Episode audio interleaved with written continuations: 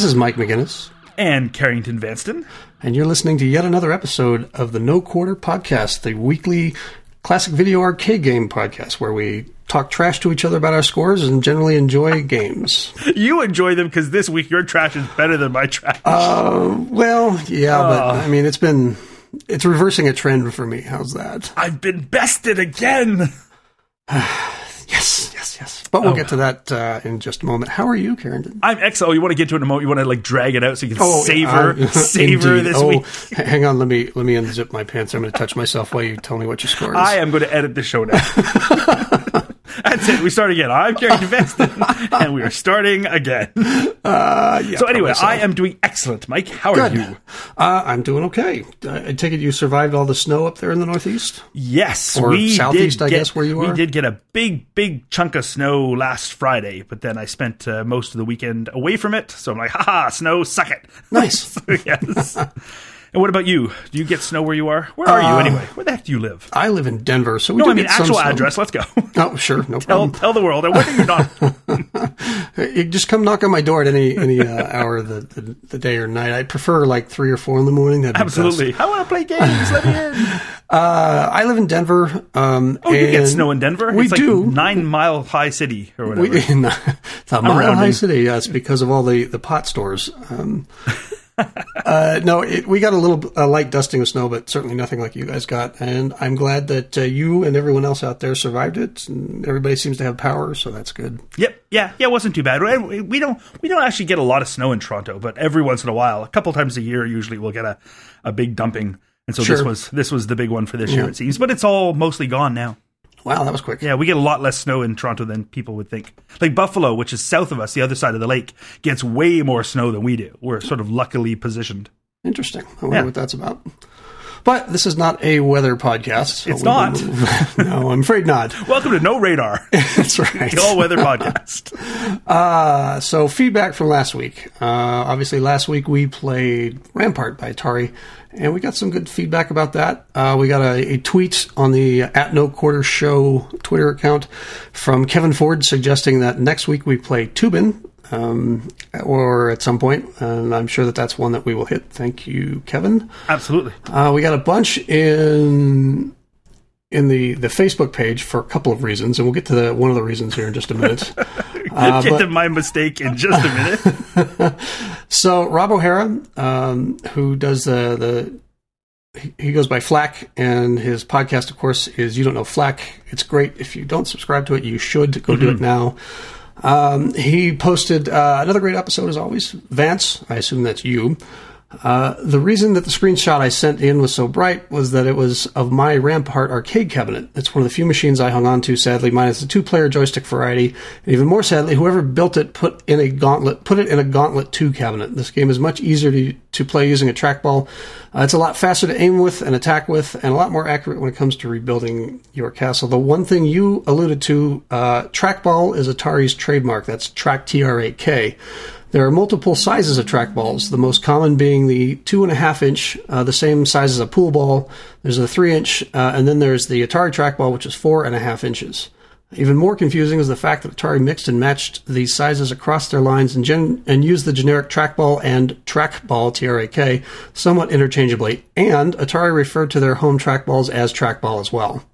Wow, so it is all over the place. And he also agrees with me that the voice in Rampart sounded like Peter Weller from RoboCop. I don't hear that at all. I think you're just insane. Uh, that too, but these are separate issues. Um, and He's completely right though about Rampart being way easier with a trackball. Oh, yes. because I was playing it at home using a trackball, and then a couple times at work I would fire it up to see if I could do better, and I just was working on just the keyboard, and it's Oof. you know, nigh impossible to What play that nightmare. way. So Yeah. yeah, complete nightmare.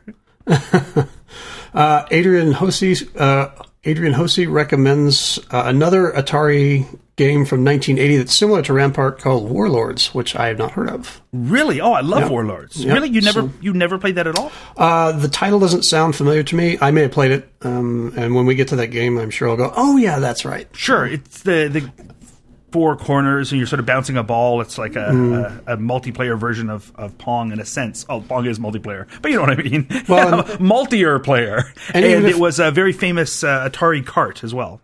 Well, even if I haven't played it, I'm going to say that I have just because I want to sound cool. So, You should say you haven't, and then when we play it, you get a great score. You'll be Oh, like, I'm just naturally good. so I'm naturally good at video games unless Oh, yeah. I'm unless it's elevator action.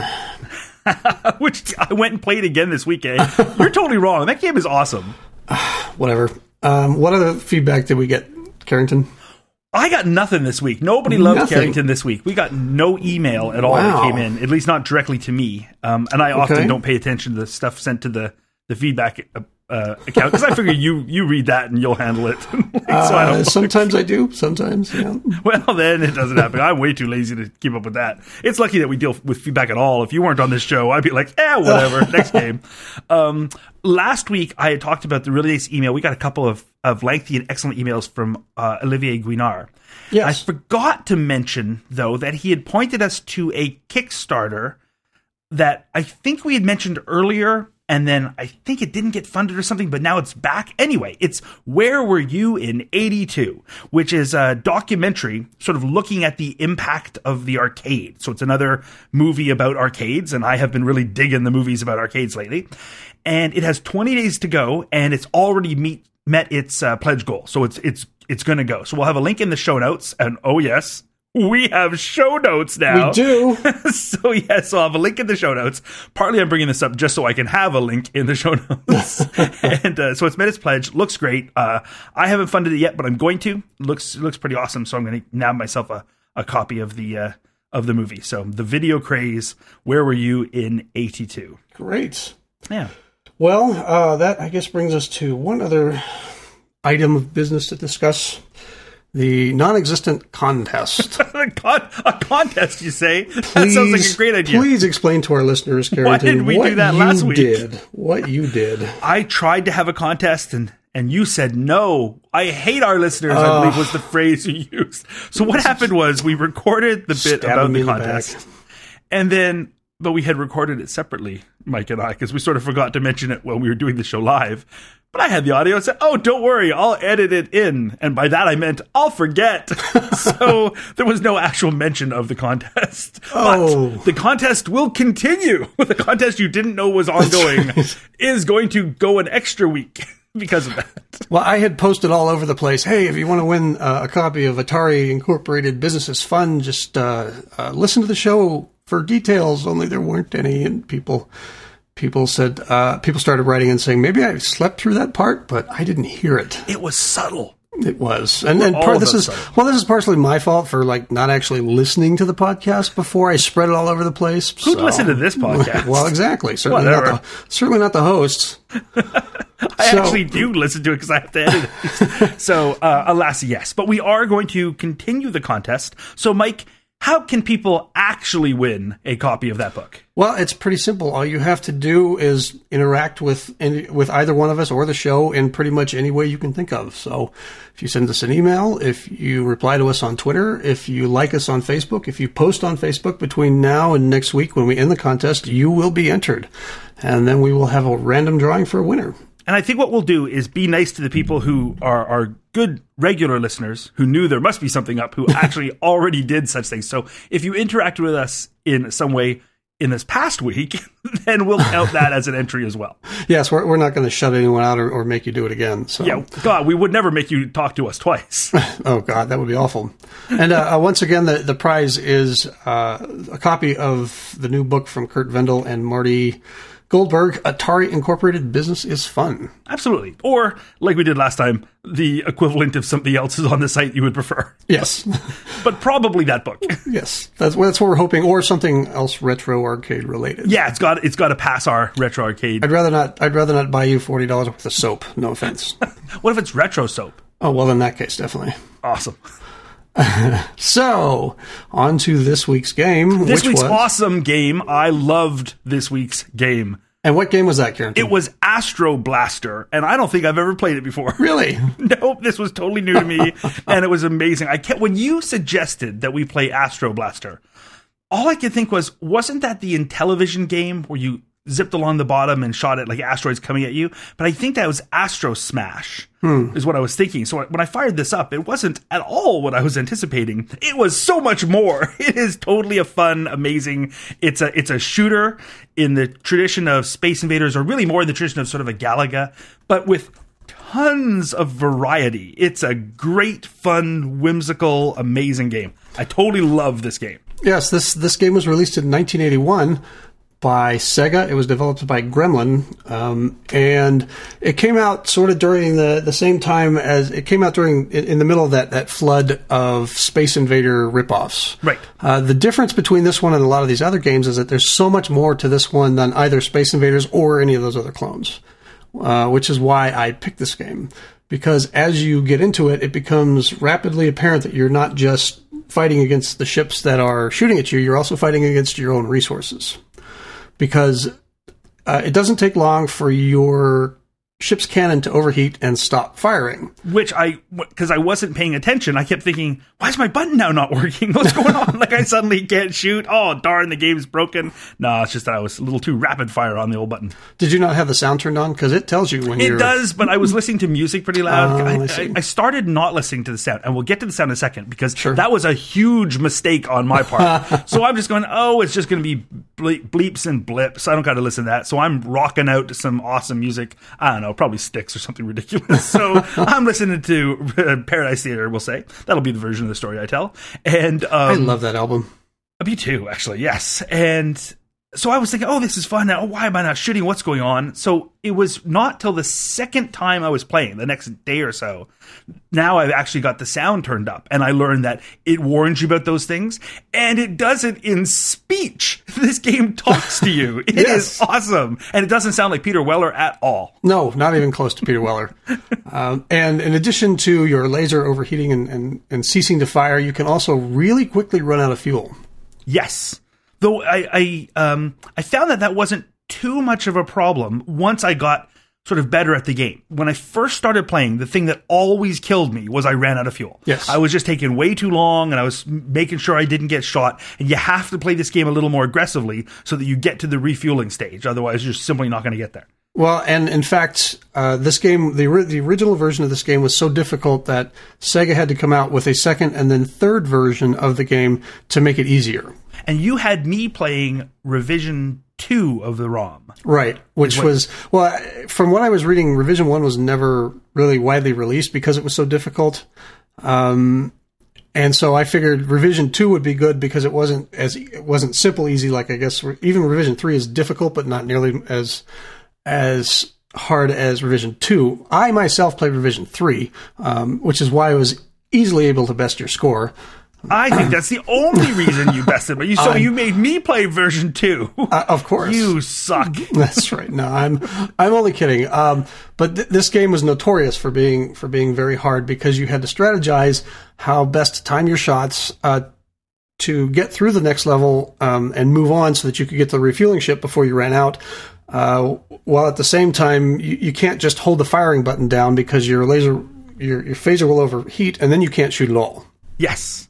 You're just you're just dodging. That's there's right. stuff coming at you. And I love the fact that this you're it's waves of enemies coming, like sort of Space Invaders waves or line up at the top, but a huge variety of different things that come at you. And they don't just move back and forth in a Space Invaders lethargic way. They jiggle and zip and do funny patterns and things, and some of them are coming down vertically and some are whipping across horizontally and some are just doing little spirally type stuff and so lots of different looks to them and so it's like each time you got a new new wave of enemies it would feel like you're playing a totally different game like it, i really really loved the variety of this Absolutely. Yeah, there's plenty to do. And in fact, uh, there was more to this game than meets the eye. Uh, there were also.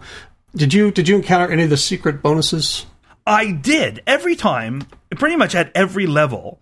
When you're going to like the next stage, you get refueling. It'll it'll say secret bonus number, and then it gives you a number. And I'm like, is it making it up? What's it for? Like, I could never tell why was I getting points and how many points would I get. I had no idea.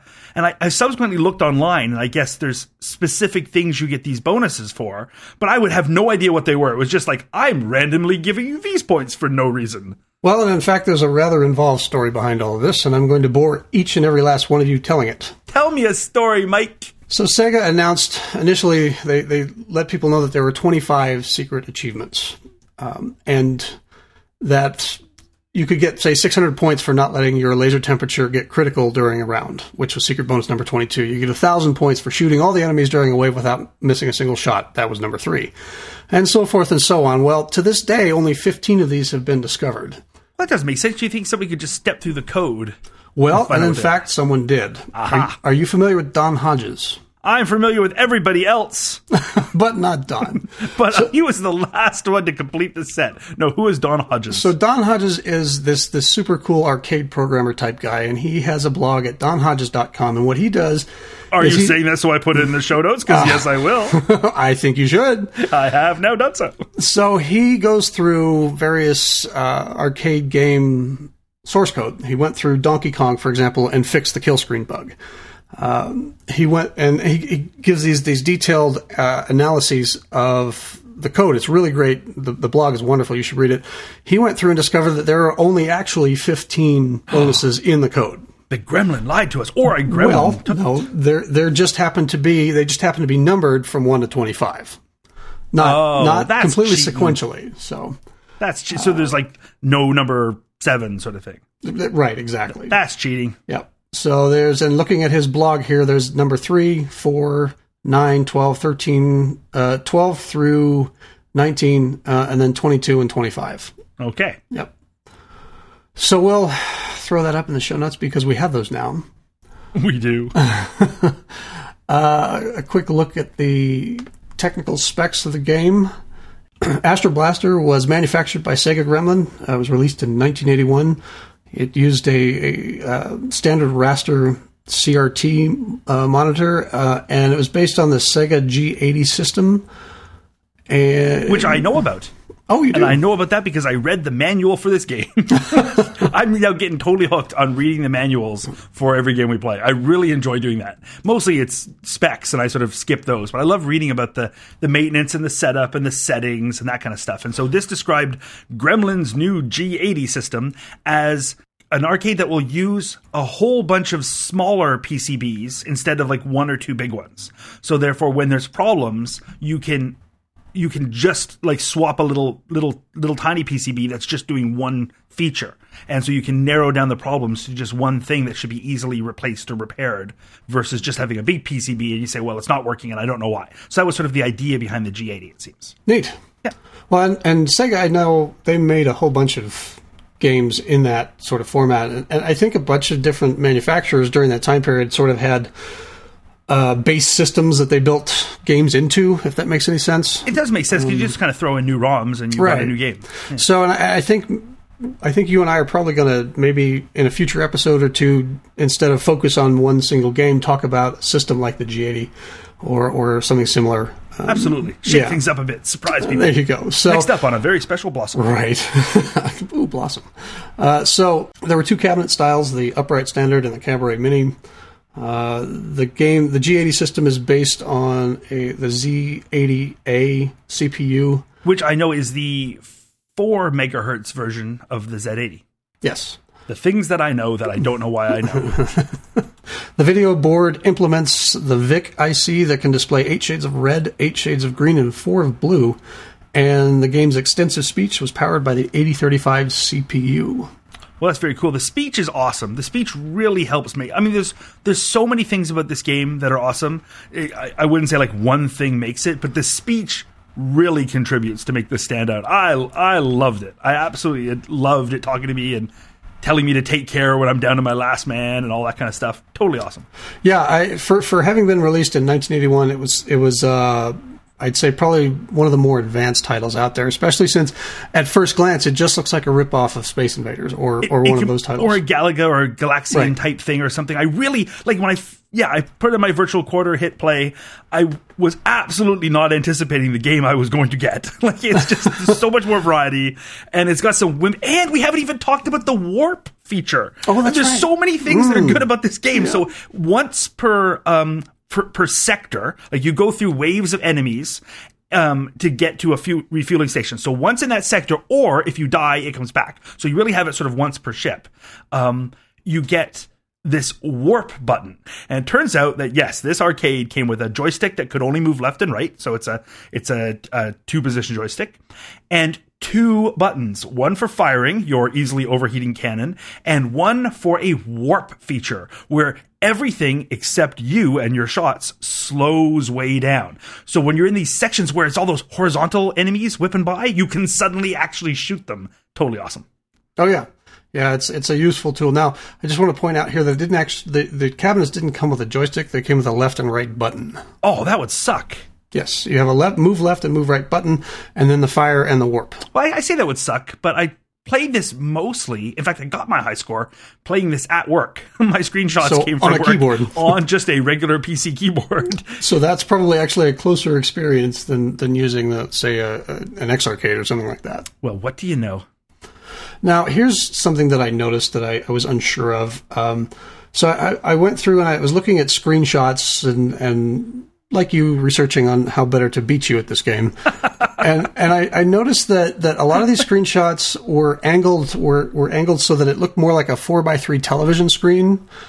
Um, sort of wide and not quite as tall. Whereas when I boot up MAME, I get the standard uh, sort of vertical rectangle yeah, that you would I, get with I played it as vertical as well.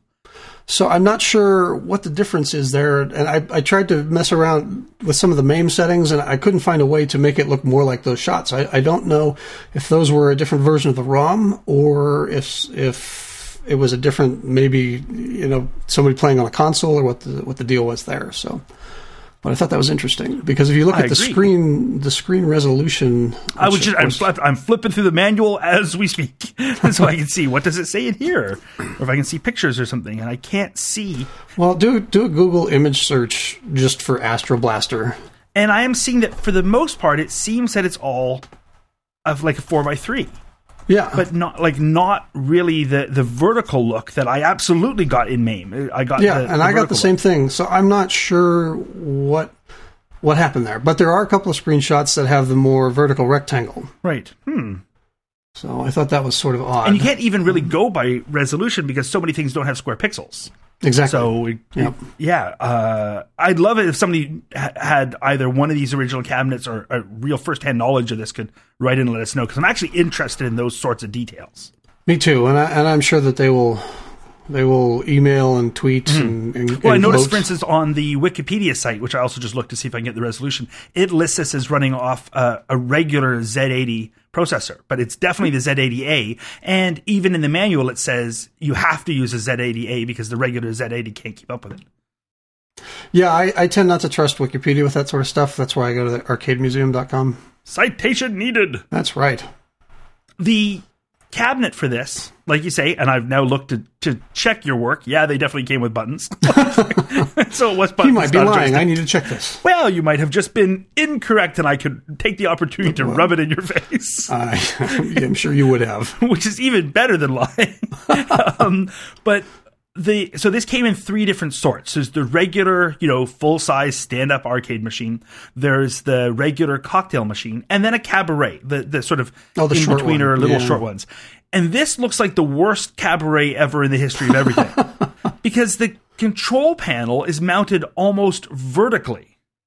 Ew. So like you're sort of facing it, and like and and the it it appears from the brochure that the cabaret actually had um, a joystick on the front of it. It wasn't buttons. Interesting. So there's a joystick that sticks out vertically, looking like a pinball pull knob. And so you imagine you're you're holding it that way, and the buttons are mounted almost like on a wall in front of you. But ergonomically, a terrible way to play. Wow, that doesn't sound like much fun at all. Yeah, no. So I say no to that. Okay. Well, um, It's time.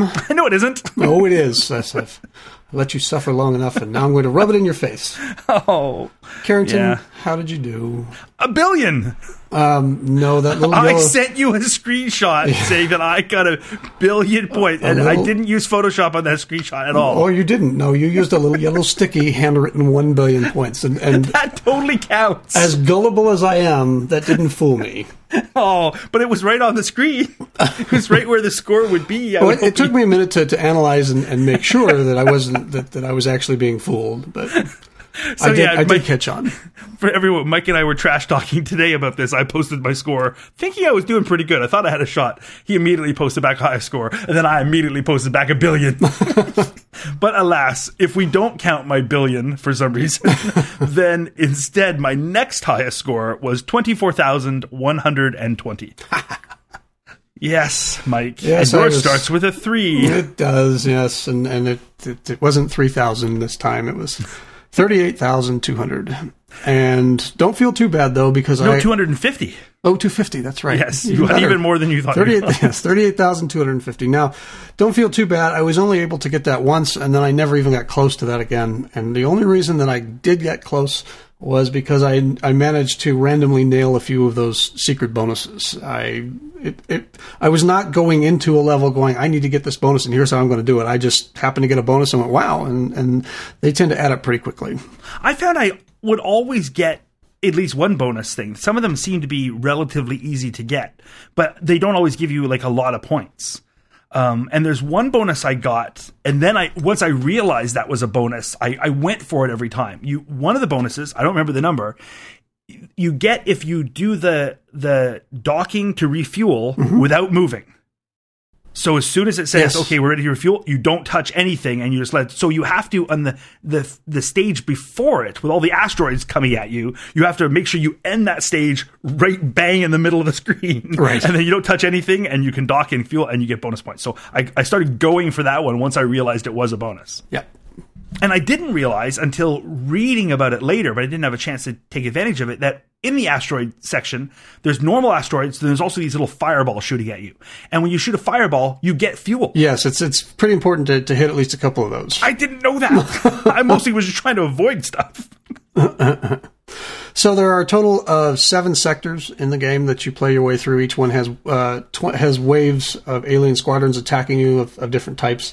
There are uh, a total of twenty nine different alien squadrons, uh, and apparently uh, there is also a a secret sector which can be accessed.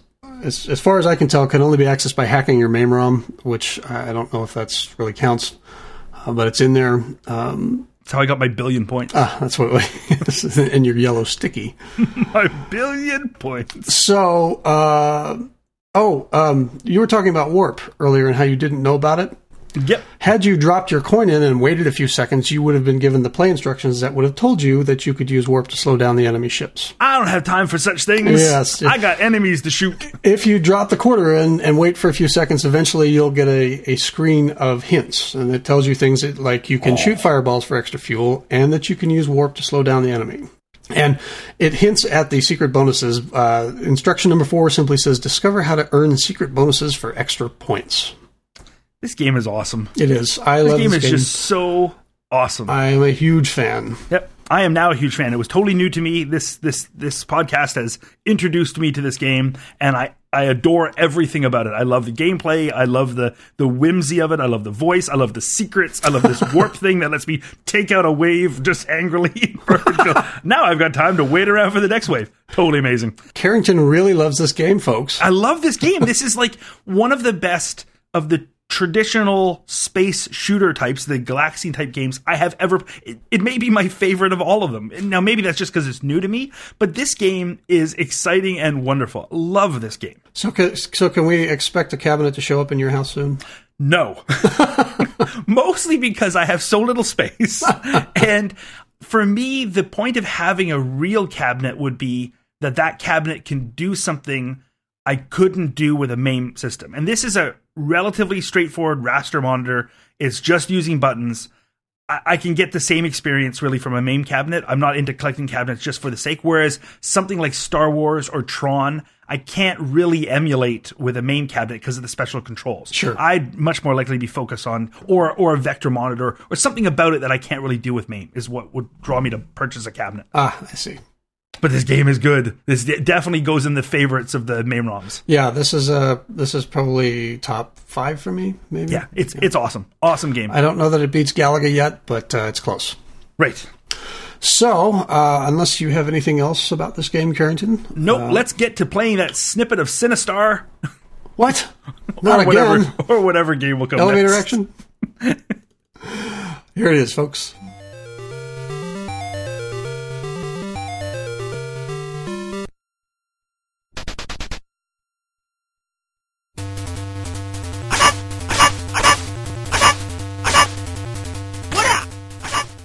And that pretty much brings us to the end of yet another episode. Uh, remember that uh, if you contact us in any way that you can think of, you'll automatically be entered. Pigeons. Throw right, pigeons at us. Carrier pigeons.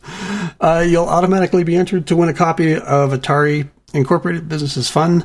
Business Um, is fun. And until then, uh, we will see you next week. Absolutely. Have a good one.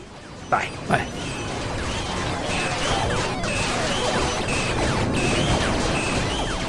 You've been listening to No Quarter, the classic arcade podcast. Feedback can be sent to no quarter at monsterfeet.com, and like all Monster Feet podcasts, the original material in this show has been released to the public domain.